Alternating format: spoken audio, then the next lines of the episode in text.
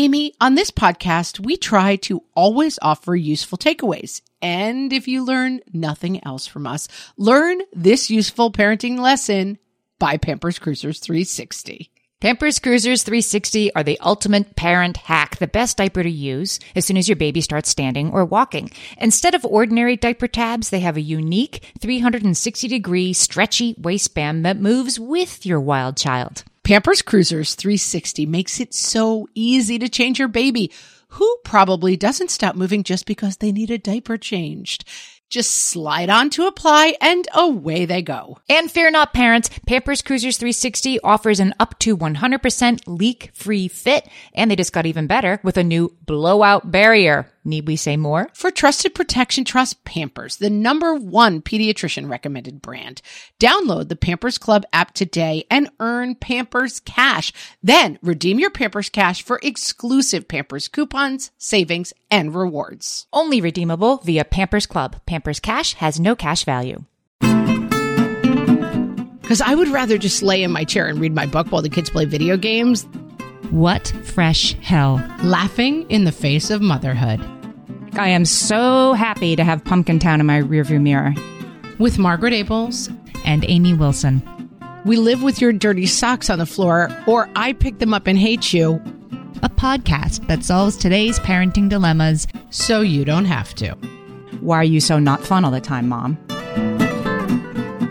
Hello, everyone, and welcome to What Fresh Hell Laughing in the Face of Motherhood. This is Margaret. And this is Amy, and today we're talking about whether this is all supposed to be more fun. I'm going to go with yes. It is, well, I mean, it is and it isn't. I love an episode like this. We're going to get to the bottom of is it supposed to be fun? How do we have fun? What are the things that, that go into things being fun? And can they coexist with parenting? I've got some research. It's going to be one of those. I love it. I think it's supposed to be fun. That's what I think, but I'm going to wait to hear. I just toured a school this morning, a school that's under construction, beautiful new building. And right in the sort of front hall, they had the sort of like precepts of the school. And one of them was fun as a serious value. Hmm, I like that. And I thought, oh, that's interesting because we were about to record this episode. Is it supposed to be more fun? The tweet tweet answer would be like, who said parenthood was supposed to be fun? Right? Like, get over yourself. You're the one who wanted to have kids. Yep. I don't care if it's fun, but fun is a worthy enterprise in and of itself. Well, Amy, let's take it from your lovely experience at this school to my watching of Love is Blind season three. Oh, okay. We'll bring it down a little bit. Love is blind. I love it. You meet people behind a screen and then you quote unquote fall in love after like two days and then you propose to the person. Sorry. I think it's worth breaking it down a little bit for the me's in the, in the conversation. It's like a Catholic confessional. They're behind a screen. Correct. They call them the pods. So for what seems to be three or four days, you talk to somebody, a group of people through a screen. And then on like day five, one of the almost, I believe it's always the male. Maybe it's been the women sometimes. It's all hetero relationships. The male, after four or five days, is like, Amy, I've never seen your face, but I know that you are the absolute love of my life. And then you meet face to face. Then you go on a romantic getaway and then you get married. It always ends in getting married. Well, you go through the whole marriage ceremony. And then when they say I do, like half the people say yes and half the people say no. Dun, dun, dun. It's cruel, unusual, and extremely entertaining. Okay. To apply the question of the episode to Love is Blind, is that supposed to be fun? I don't actually believe that these people have never had the conversation of like, Amy, are you and I really getting married? And you're like, definitely not, but we have to keep going through the thing. I'll get the dress on and we'll go through the motions. They're always like, if I thought it was a no, I would leave right now. And I just think, you know, it's a no. But one of the conversations that they keep having is like, marriage isn't always fun. It's not always easy. And you just watch these two miserable people fight. And I'm like, okay, but let me interject. It's supposed to be more fun than this. It's definitely supposed to be more fun than you guys seem to be having. I mean, I get that every day, you know, I like to say, because my whole life apparently is rooted in reality shows, every day is not the helicopter to the hot tub on top of the mountain in The Bachelor, but every day is also not, oh no, I agreed to meet a weirdo who I talked to for 10 minutes in a pod. And now we have to keep declaring that we love each other, even though I think he's ugly and he leaves his stinky socks on the floor. I see where you're coming from, that we should aim for something that's more than like, what was I expecting this to be? I'll just take it the way it is. I do think to start with, I do think having more fun is a worthy enterprise. And the first place we get stuck, here's the first card I'm going to lay down for you, is that having fun means our kids having fun. You know how we're going to have fun this weekend? We're going to make handprint Thanksgiving turkeys. Yes. Your three year old will think that's fun. Let's go jump in the leaves in the backyard. Will they? I think there's a 50% chance they'll think that's well, fun. there's a 50% chance that they will find it's fun. But like the family having fun means the kids having fun, which means your life gets easier as a parent if your kids are occupied, happily occupied. It doesn't necessarily make your life more fun. So that's the first thing I'm going to say is like being a parent. When we say having fun, we mean occupied kids, which is different. I mean, having fun with little kids is so different than having fun with big kids. It's just fundamentally so, so different. I was just rewatching, I was pulling up videos on my phone and the little kids and their adorable voices being like, my son opening and closing a door and being like, hello, mommy. Goodbye, mommy. Hello, ma. Like, it was so adorable. But I know when I was doing that, I was just like bleeding from the eyeballs, tired. And there were fun moments and they were adorable, but for me, it was, I would never describe it as fun. There are two kinds of things involved with taking care of kids. And one is care tasks, right? Like bathing, feeding, putting their shoes on, getting them in the car seat, whatever. You know, a care task if you're doing it. And then there's also like interactive tasks which some of us enjoy more than others, getting down on the floor and playing video games with them, playing Barbies with them, playing whatever, like engaging with them. Raising my hand for do not enjoy. Handprint Thanksgiving turkeys, which I actually really did enjoy with my kids. I enjoyed a lot of both of those things, but as categories, care tasks and interactive tasks. Would you agree that interactive tasks at least have the potential to be more fun than care tasks? I mean, certainly, I guess. It's more fun than doing laundry, but like playing babies with my three year old for an hour, I think I might have rather been matching socks. Isn't fun either. right. I mean, listen, an outing to the pumpkin patch where like we're running around and everyone's in an adorable little costume and everyone's having fun.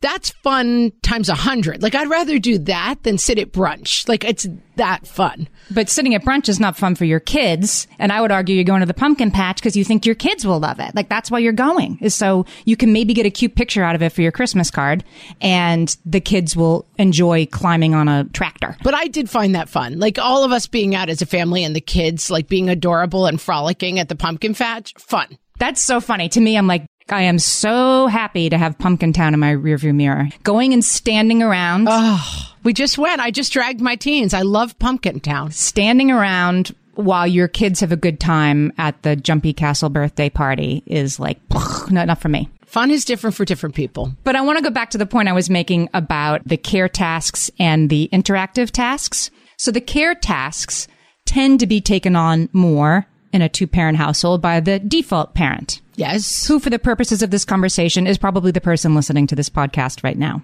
And their parenting partner is the one who gets to come home at bedtime, be around on the weekends, throw the football in the backyard, play monster, fun time Charlie. Yeah, you say fun time Charlie about your husband. Yes. Right. And those are interactive. And so, I mean, yeah, I guess in the large sense, all care tasks are not terrible and all interactive tasks are not awesome. But in terms of like what's more likely to be fun, playing with the kids is probably more fun than yelling to hurry up and come inside. It's getting dark and I already told you the dinner's getting cold person. Oh, for sure. And as the kids get older, this kind of morphs into mom's a drag and dad is fun in a big, in writ large ways. Yes. So there's a book called All Joy and No Fun The Paradox of Modern Parenthood by Jennifer Senior. Fantastic book. I'll put the link in the show notes. It was published in 2014, but there are a lot of things that definitely resonated with me on the other side of a pandemic. But she argues that in a typical house, and studies back this up, that efforts to get children to comply, like hurry up, sit down, don't push your brother, get off him, those types of things have been studied and proven to be uttered and taken over much more by the female parent than by the male parent. Yeah. Hashtag agree. Right. And so there's an asymmetrical dynamic. I'm going to quote Jennifer Senior here. She says, this asymmetrical dynamic can add a low frequency hum of resentment to a relationship because mom gets the job of family nag. Oh yeah, absolutely. And I've often said like the whole term nagging is either we live with your dirty socks on the floor, or I pick them up and hate you, or I tell you to pick them up. Like the reason why nagging comes up, and listen, you can over nag, and there are times where it's like, let it go. I get it. But the term nagging is sort of like, what's my other option than nagging, though? I'd like to know. Right. I don't like how you sound when you tell me that I need to do something. Okay. Sorry about that. Can you please pick up your socks? Nicely. Right, but like, do I just pick up them or do we just, I live in a world where it's okay for me to have to smell your socks? Ugh. And then it becomes this Mobius strip of like, mom's no fun, right? Mom is the reason that things aren't fun because mom is the one who reminds me that sometimes I have to do something that isn't fun. Why are you so not fun all the time, mom? You're not wrong, Amy. You're speaking. you could have, as my kids like to say, Amy, you could have spoken any language today and you chose facts. Oh, good. I'm glad you agree. I thought we would go through like, here are the ways that one is supposed to have more fun in their lives and create more fun in their lives. And we'll go through them and let's talk about why those may or may not be complicated by the fact of having children underfoot. So the first way that we are supposed to have more fun in our lives, if we're like, eh, am I having enough fun? Here's what you need to do. You need to be present. You need to be in the moment, right? You need to be here now. This is complicated by the fact of parenthood. I'm going to quote Daniel Gilbert. He's the author of Stumbling on Happiness. He says there is an important role for being present in our lives, but he argues children only live in the present, which means that when you're with them, you don't get to be in the present because they're in the present and you're keeping them from falling down the steps. Yeah, I think both things can be true. And I do think that, like, as a, when I, I mean, I had three kids under four, I was 90% overwhelmed, but being able to have those times where we were just all crawling on the floor or playing and like they were adorable and being able to say this amazing thing. And I look back at those videos and I think eh, I probably didn't spend enough time in that place, but I was overwhelmed, you know, being able to be in that space of three adorable little creatures. If I could be in the present, it was probably more fun. I get it. You're right that's when it was fun. And so, yeah, I would argue, I mean, I figured this out the hard way that if there were two adults in the house, I tended to be the one in the kitchen making dinner, the one upstairs running the bath water, right? Laying out the pajamas while the other person was playing. Yes, and having fun. And if you're finding yourself in that rut, it is worth having the maybe slightly hard conversation about switching the narrative sometimes. Yeah, I think that's right. And I think prioritizing fun over other things can be kind of a game changer. And I think that's something that I've come to in my life is prioritizing happiness over other things. Okay. Over perfection, over having the laundry done, over even like eating vegetables enough, you know, just, all right, let's make it fun. You know, in this example, I'm thinking like, okay, so the kids get to bed 15 minutes later. Like, what's the big deal? Like, relax, right? But then the argument to that is because you want to watch Love is Blind tonight and you've been with the kids and you're exhausted and you want to have fun. And for you, fun can also be not being with the kids. Relaxation means like stopping driving faster, faster, hurry up. But there's something to be gained by getting those things done too. It's hard. Yes. All right. I do have a rebuttal to that. We'll be right back. Margaret, exciting news. I am about to have a new baby nephew. And believe it or not, this will be my 13th nephew. Amy, you're ready to give up your amateur status. You're a pro aunt at this yes. point. Our family has seen a lot of babies, and as soon as they start standing or walking, I send them all a whole lot of Pampers Cruisers 360. Pampers Cruisers 360 don't have ordinary diaper tabs. Instead, they have a unique 360 degree stretchy waistband that moves with your newly mobile little one. Pampers Cruisers 360 offer a gap-free fit that is up to 100% leak-proof. Crucial once your baby is quite literally up and at 'em. And that gap-free fit helps prevent your baby from taking off their diaper, a habit you do not want them to get into. You can say that again. And Pampers Cruisers 360 just got even better with a new blowout barrier. Need we even elaborate on the need for that, friends? For trusted protection, trust Pampers, the number one pediatrician recommended brand. Download the Pampers Club app today and earn Pampers Cash. Then redeem your Pampers Cash for exclusive Pampers coupon savings and rewards. Only redeemable via Pampers Club. Pampers Cash has no cash value.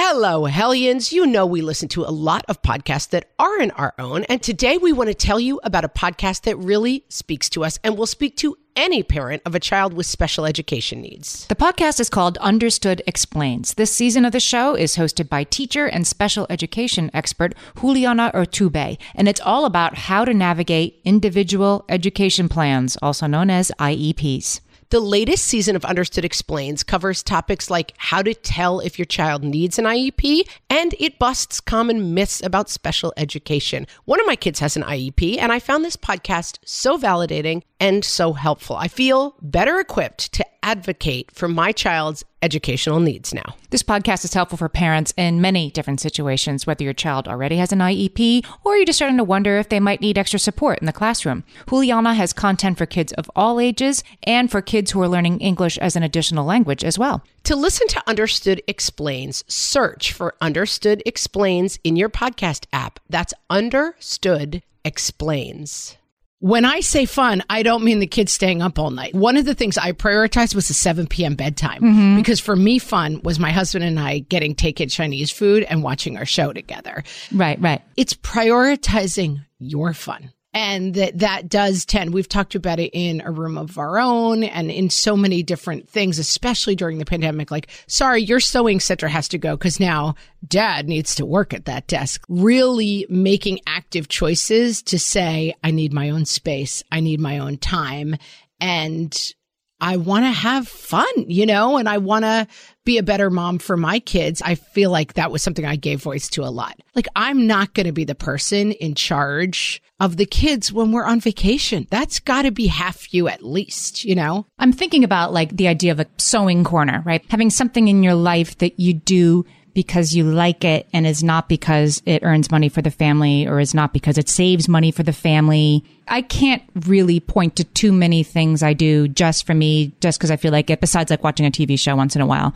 Even yoga, right? Like I love doing yoga, but I do it so I have longevity and health and I'm more patient. You know, like I'm doing it for this sort of like good of the universe instead of just because I feel like it. It really was true that when I was growing up after school, I came home, I changed, had a snack, went over to Susie Krupski's house, and I came home at dinner time every day after school. And sometimes it was Megan Scanlon's house, and we were just in somebody's backyard doing something. And these days, my mom would be driving me to gymnastics class and then to my brother's soccer tryouts. We have to take our kids places to do things. And in New York City, you literally have to take them to the park to stand there while they play with their peers. And that, I think, makes it a lot harder to find time to do things that you yourself find fun. I think that's true, but I also think that fighting against that is super important. I'm thinking about mealtime at our house. What my three kids want to talk about at mealtime is memes from the internet. They want to talk to each other in a literal language I do not understand, where they're just sharing memes with each other. And they want to talk about TV shows and Marvel movies. And I have some dinners where I let that go and it's fun for them, and some dinners where I say, I want to talk about other things. Fun is fun, but we also have to do some things that are fun for me too. What would you talk about that's fun for you that wouldn't involve them being like, "Uh, why do we have to talk about politics tonight?" It's not so much politics, but it is like I don't understand the meme talk, so that's not interesting for me. So tonight we're going to talk about what everyone's favorite part of the day was. How was school for you? We sometimes still take out what are the cards called that we've talked about? Like we still use table topics. We still have that box of cards. I want to have a family conversation. And I do think that when that you constantly, one of the things we do is we just forget fun as part of the conversation. We were talking about school sports with Linda Flanagan and we had a conversation about sports for maybe 20 minutes. And then at some point, one of us said, you know what word we haven't used in relation to sports at all? Fun. Like the idea. That's the whole point of her book. It falls away very easily. And I think I err too much on the side of uh, let's just make it easy and fun. I mean, that is so my prerogative that I realized that like one of my kids actually has zero after after school activities and is playing video games like probably, I don't know, I might say 20 hours a week, way too much, you know? So is that fun for him? Yeah, it is. Super fun. But life isn't all fun. And he just was asking about, oh, he wants to quit band. He hates band. I said, you can't quit band because it's your only activity. My instinct is let's just do what's fun. Let's just get taken dinner. And I will realize like, okay, we haven't eaten a vegetable in four days because I'm just constantly getting taken food. Right. Exactly. Okay. I have to work a little bit more on finding the work because I am a person who is oriented to fun. You're equating fun with relaxation and like, let's just hang out. And that is fun for certain kinds of people, right? And then you have when we go on a family vacation, the last thing that my spouse wants to do is sit in a pool chair. He is like itchy. He goes to the gym. He goes to the gym again. Who wants to do this? Who? And, and I'm like, I'm reading a book. I'm just going to sit here. And, and what's fun for me and what's fun for him are completely different. And when you're responsible for kids, there are some kids who, you know, love hanging out. My youngest used to, I could take her to a restaurant and hand her like the sugar packets and she would take them out and put them back in and take them out and put them back in and give them names. My daughter could sit for three hours with salt and pepper and be like, Mr. Salt is telling Mrs. Pepper that they have a fire at the house. Like she could just play for an hour that way. Yeah. Yeah. Not so my other two. No. And then you have kids who are literally climbing the walls and they need to have fun too. And, and anyway, it's complicated. This actually segues nicely into the next way that you're supposed to like have more fun in your life, have more happiness is to do one thing at a time, to stop multitasking and just do one thing at a time. It's related to being present. Just do the thing that's in front of you. Really sit with your kid. If your kid wants to play Hot Wheels with you, really sit and play Hot Wheels. Don't also take the work call. Don't also be checking your emails. Do one thing at a time. That will make your life more fun. This sounds annoying, but it's extremely practical. One hour of engaged play buys you time later on. And that one hour of I'm half checking my email while being like, uh huh, uh huh. Yeah, Iron Man is really strong. Look at him punch the Hulk. Like that, taking an hour out to engage, it's just practically a good idea to be actively engaged with your kids for some time in the day. And you were saying an hour. I mean, I think it can be 30 seconds. I don't mean 30 seconds and then never again, but just really listen to them. Gosh, I have a high schooler who just has a very uh, highly tuned radar for that, including like when I'm looking at Google Maps to tell me where we're supposed to go next because we're lost. And sometimes I'm like, yes, I am multitasking right now, but it's not my fault. I'm also trying to get you to a soccer game at an unfamiliar field. Like, it, don't be mad at me that I, I'm not hearing about Aaron Paul. But yeah, so doing one thing at a time is a nice goal. And then again, we live in a world where I, I would argue that's that's harder than it used to be. I mean, partially because the phone's in our hand and we're addicted to them, but partially because work thinks they should be able to get you while you're, you're at your kid's game or on weekends or at night. I have a friend who it was sort tail end of pandemic was still working from home and went somewhere with her kids and was taking her kids somewhere they needed to be maybe a game or something and was working while she was sitting on the sidelines of the game or whatever and someone came up to her, I think a dad, and was like, you know what? You should be paying attention. You'll miss these. Mo-. Like, get off the phone. she was kind of embarrassed. And I was like, you should be embarrassed. You should be furious. Like, that person does not understand. Keep it to yourself, friend. Yeah. And don't be that person. I mean, geez. No, don't be that person. You don't know. There's that quote, like everyone is fighting a, a, secret battle of which you know nothing. Oh my goodness. So true. Don't make those assumptions. Well, multitasking, just to give you a little statistics on why multitasking actually makes us, you know, more stressed instead of less stressed. Like the idea is let me just get these couple of emails done on the side while I'm also playing Chutes and Ladders and then I'll be more relaxed later. But studies show that we don't process information as well when we multitask which means the information doesn't sync to your memory like it's supposed to and you don't choose well. And then there's time sink. You think you're doing two things at once well, but brain studies show that you're, you're losing time every time you switch between two tasks. So it takes you much longer to do two things at once than it does to do the one thing and then the next thing. They're just static and it leads to this ongoing sense of urgency that I need to be doing two things at once. How about three? Really, I should be able to do four things at once. And it's not fun. It's the opposite of fun. It's the opposite of fun and it, it's busyness at the top of your triangle, which is just not good for anybody. Like busy is, it just becomes a lifestyle in a way that I understand it and I have been there, but I do try when I feel that, how are you busy? I try to break that down a little bit. I mean, I am self employed. I have a husband who's at home and supportive. It's easy to say from my point of view. There have been times where I'm busy and there's no real solution, but it is an alarm bell that I try to really work at hearing now that busy is how I am. I know that something needs to change. Yeah. And if you are busy, like I have an outside project I'm working on right now, like you need to create space for it where you can solo task, when you can work just on that thing. And as we all know, like when you're working on something that requires concentration, you got to warm up first, right? You got to just check Twitter real fast. You just got to look at this thing. And all of a sudden, 20 minutes of the hour that you set aside has gone by. This isn't something I can do at the kitchen table. It's deep work. It's deep work. It's not multitaskable. Right. And if I try to do it with my kids asking me questions or putting music on in the car while I'm trying to like have a call or whatever, you can't do two things at once and have fun. So you need to push back against it knowing that's easier said than done as I'm saying it. Amy, I have another thought on fun that I'm going to share with you when we come back. Okay.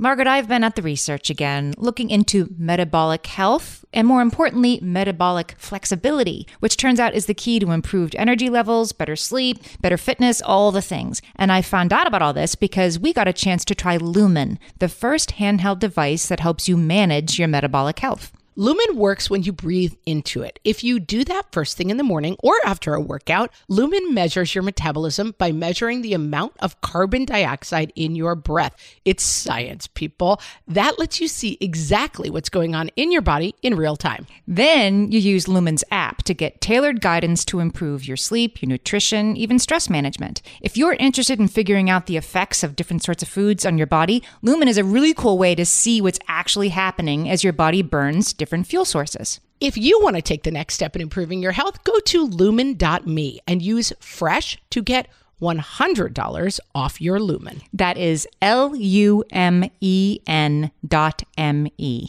Lumen.me and use the code FRESH at checkout for $100 off. Thank you, Lumen, for sponsoring this episode. More and more, you hear about the importance of electrolytes as part of staying hydrated because you need the sodium and the potassium, not just the water. And whether you're looking to hydrate during a workout, while traveling, or at the end of a long night, Sports Research Hydrate Electrolytes have got you covered with over 65 trace minerals, 7 essential vitamins, and coconut water powder. Crisp and refreshing and without any sugar, this is hydration powered by Sports Research. They're little packets you can just grab and take with you to mix into your water bottle on the go. My favorite flavor so far, Amy, gotta be the cherry pomegranate. Interesting. My high schooler likes the lemon lime, and she keeps a few handy in her backpack for days that she has practice after school. These electrolytes have the sodium and the potassium that you need to go with it in the optimal ratio for daily hydration. Visit sportsresearch.com and use code WhatFresh at checkout for 50% off your purchase of Hydrate. That's Sports Research, S P O R T S R E S E A R C H, sportsresearch.com, and use code WhatFresh for 50% off your Hydrate electrolytes order. And now, things that were fun before kids versus things that are fun after kids. From the What Fresh Hell podcast. Before kids, Dressing up as a sexy kitty for Halloween and hitting the bars until 2 a.m. after kids, Dragging your three year old Hello Kitty to at least four houses before she melts down and making it home by bath time.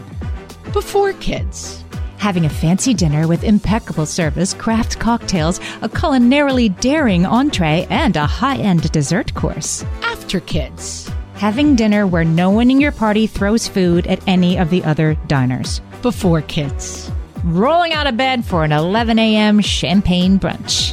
after kids, Rolling into lunchtime at 11 a.m. and realizing you only had to prepare one more meal today and probably a bunch of snacks. before kids, Going to a spa for a day to lie down and indulge in some hardcore relaxation. after kids, Getting a root canal where you can lie down without anyone talking to you for a full hour. This has been things that were fun before kids versus things that are fun after kids. From the What Fresh Hell podcast.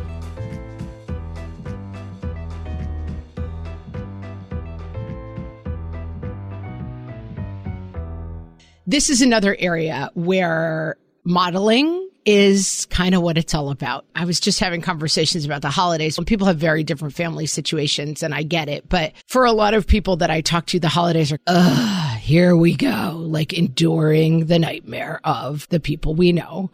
And Again, lots of complications there, but I do feel that one thing in my family of origin is we were always kind of taught family is fun. Family is crazy and kooky and there's all sorts of different things that go on in a family.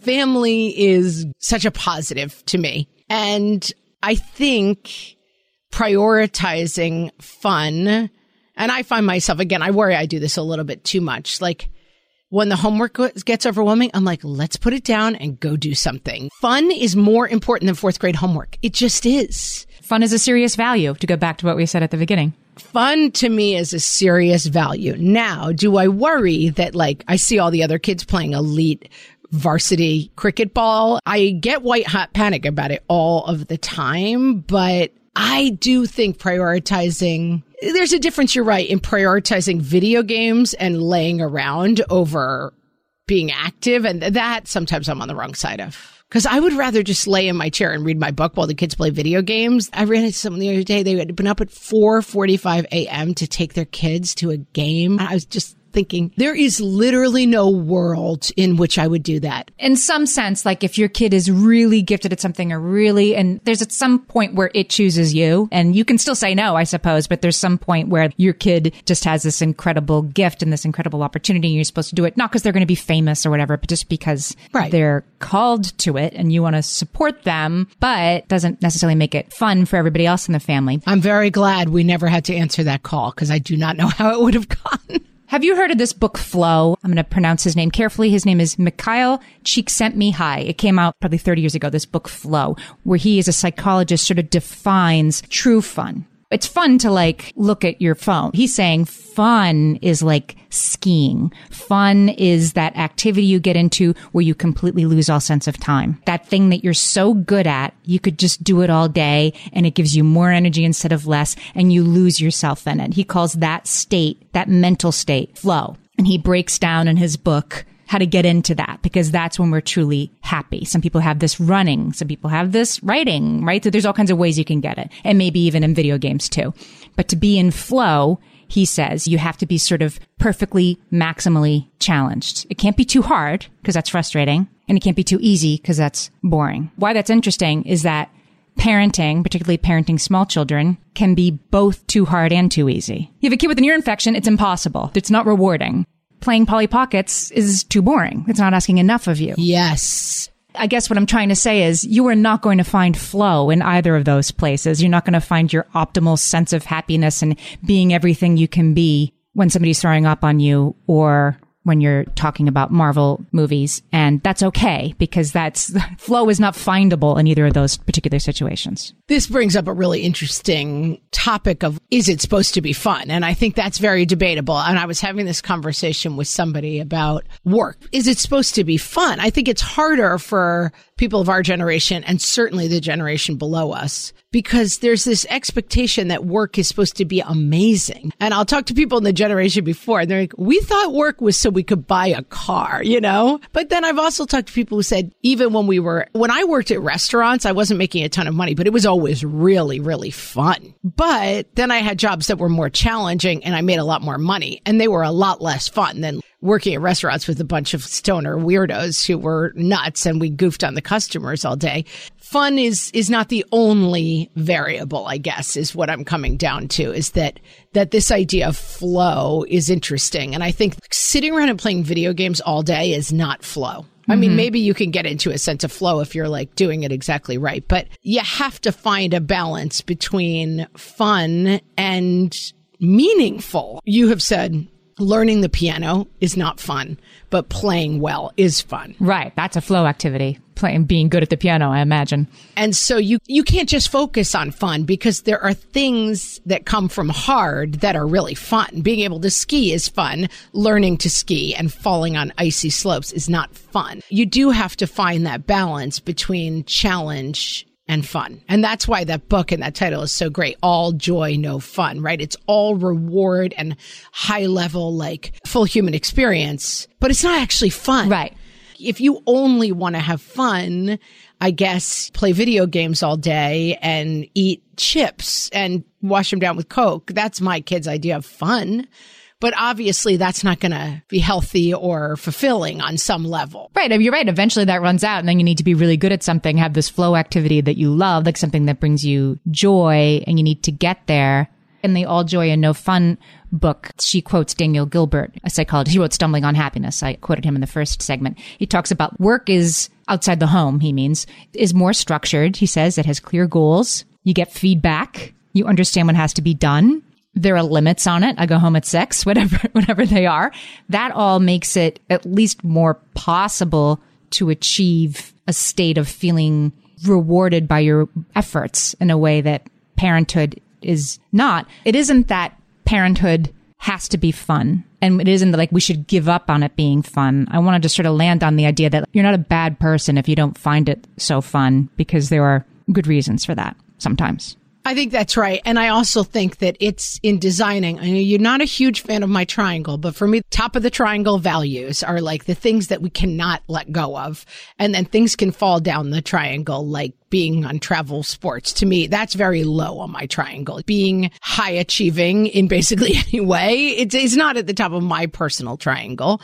I think that really understanding that like maybe the top of the triangle is being a meaningful participant in life, whether that's doing good for other people, being a good person, like achieving things is at the top of my triangle, but fun is also up there. And that, that just knowing that if it's all misery or all kind of reward in this intellectual sense, but no day to day fun. Sure. That's worth changing. It's worth reprioritizing fun. It's the like wooden, you know, uh, farm stand with white paint sign that says, in this house, we value love, laughter, and, but there is some real use in saying, what do we value? Because if we want to value fun and nobody in this house is having fun because we're so busy, we might need to reprioritize things. And if we're so busy playing video games and drinking Coke and eating chips, we're having a lot of fun. We might need to reprioritize being meaningful participants. I think what happens with parenthood is the choices become very passive. And what we're advising is get really active about saying, does my life look the way I want it to? If not, what's missing? And for a lot of people, I bet what's missing is fun. And if it's not so fun right now, that doesn't mean it would never be fun again. It can be a season. Yes, if it's not fun, is that because I'm in a season where it's just not going to be fun? That's fine. When I had three kids under four, I don't think it was that fun, but I would say that I'm really glad I did it because right now I'm having a lot of fun with my three closely spaced kids who are goofballs and we're having a good time. It's joyful, it's meaningful, but then if it's not also fun, Remember when Carla Naumburg was on and she talked about the second arrow of suffering? That's really stayed with me. Yes. The idea that like you're playing Polly Pockets with your kid. This is supposed to be fun. I'm supposed to be having fun, treasure every moment. And then you're like mad at yourself for not liking it enough leave that out of the picture because that's not going to help you have fun. And it reminds me of your quote. You don't quit because it's a hard day, but it's okay to quit if it's only hard days. Oh, yeah. Like you can't have fun on hard days, but you have to look at it if it's only hard and there's no fun. I think that's kind of where we're coming out to. Yeah. Fun is not maybe the most important thing, but if it's only not fun, you should make a change. Work on those dials. You solved it. Be the man in the mirror and make that change. Solved it, Amy. Again, you solved it. We're so fun. I wanted to do a shout out for our listener survey bit.ly slash what fresh hell survey. I'm putting the link in the show notes too. Fill that out so we know what part of the country you're in, how many kids you have, what kind of sponsors you've liked that we've had on our shows. It helps us get new sponsors, keep bringing you this show. It would really help us out. Thanks for doing it and thanks for listening, friends. Talk to you next week.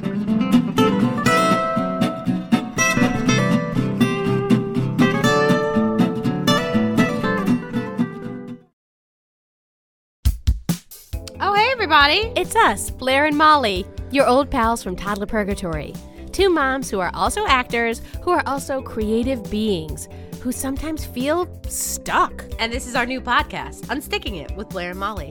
What happens when your creative spark just seems to disappear? Gone. Poof. Bye. See ya. What happens when life gets in the way of your creativity instead of nourishing it? That's what happened to Molly and me. We felt like the thing that drove us creatively stopped working and impending doom had in fact impended. Totally. So we decided to do something about it. And that was steal ideas about getting unstuck from the most creative people we can find. We talk to guests about how to break through the mucky, gluey, sticky wall that can get between you and your creativity. We hear about their journeys, their successes, their challenges, and even their bougie coffee shop orders. Mm-hmm. And we're not just talking Bob Ross type paint on paper artists here, though we talk to them too. We're talking to actors, creative directors, dancers, and people who are working hard to be their best creative selves in a world that can sometimes feel real uncreative. We all have something to teach each other, so let's steal their ideas together. Join us, won't you, as we deep dive into how to unstick ourselves from the life gunk that can get in the way of our creative freedom. Pandemics, school calendars, world events, lack of sleep. Oh, get out of their life gunk. And let's get back to your best creative self. Subscribe to Unsticking It with Blair and Molly. You're not going to want to miss an episode. Unsticking It with Blair and Molly, because sometimes life sucks.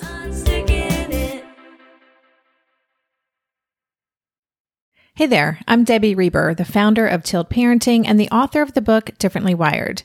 The mission of Tilt is to change the way neurodivergence, whether that's having a learning disability, having ADHD, being gifted, autistic, or some combination of all of the above, is perceived and experienced so differently wired kids and the parents like us raising them can truly thrive.